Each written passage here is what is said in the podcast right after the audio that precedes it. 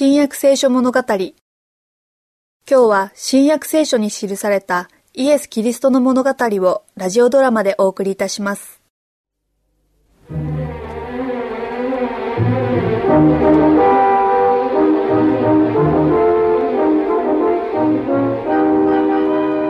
手伝いに来てくれて嬉しいわマリア。婚礼の準備はいつも楽しいものです。見たところかなり大きな婚礼のようですね。あなたの息子さんのイエスも招かれていますよ。あの人はカナにいるのですか？ええ。それは嬉しいことです。私は自分の息子にしばらく会っていませんでしたから。マリア、ちょっと尋ねたいことがあるのですが。ヨルダン川でのバプテスマのヨハネのこと知ってらっしゃるでしょ？あの後、あなたの息子さんは40日もの間、荒野にいたということですが。私もそう聞きました。あ、マリア、あなたは自分の息子のイエスが救い主だと思いますか？ごめんなさい。こんな質問をするんじゃなかったわね。いいえ、その質問は嬉しいわ。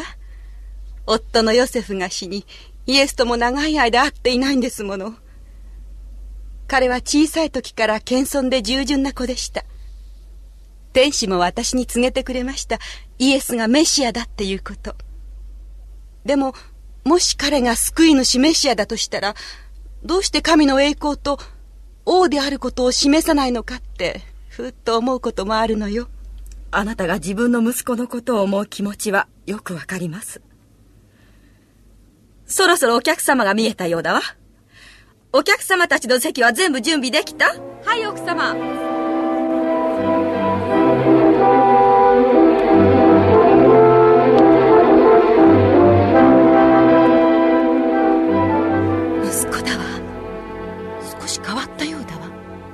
顔には黒の跡が見えるし、でも、威厳と力に満ちたあの目は、あの子が天国を伝える神の子であるという印だわ。彼と一緒にいる若い人たちは誰かしら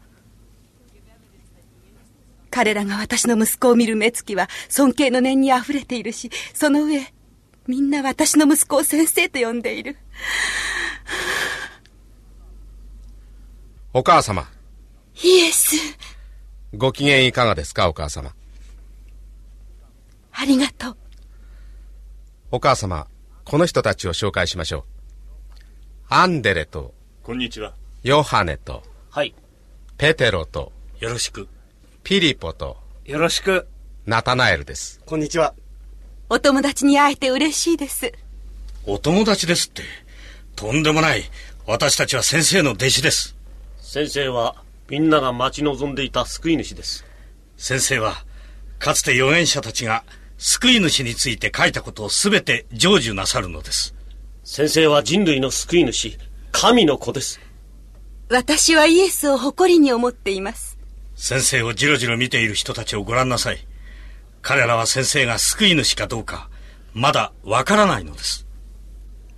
おそらく息子はあの人たちに自分が救い主であることを示してくれるでしょう。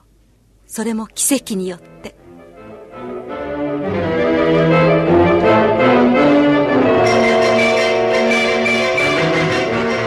申し訳ありませんがブドウ酒を切らしてしまいました。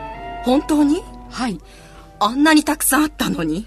お客様がこんなに多くいらっしゃるとは考えてもみませんでした婚礼の席でブドウ酒を切らすのはお客様に対する侮辱になるわどうしましょう。あ、マリア、何かいい方法はないかしら。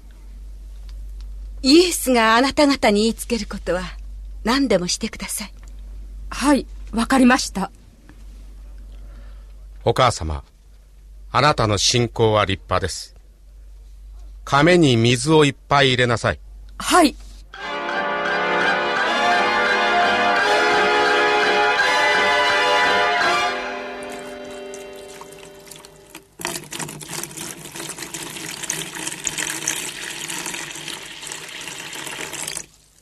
ぱいになりました。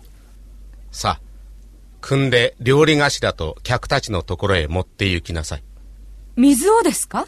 言われた通りにしなさい。はい。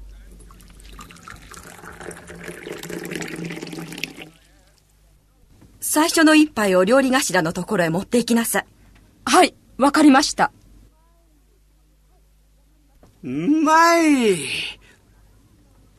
花婿はどこにおられる？何か？こんなうまい葡萄酒は初めてだ。どんな人でも初めに良い葡萄酒を出して、酔いが回ったところに悪いのを出すものだ。それなのに、あなたは良い葡萄酒を今まで取っておかれました。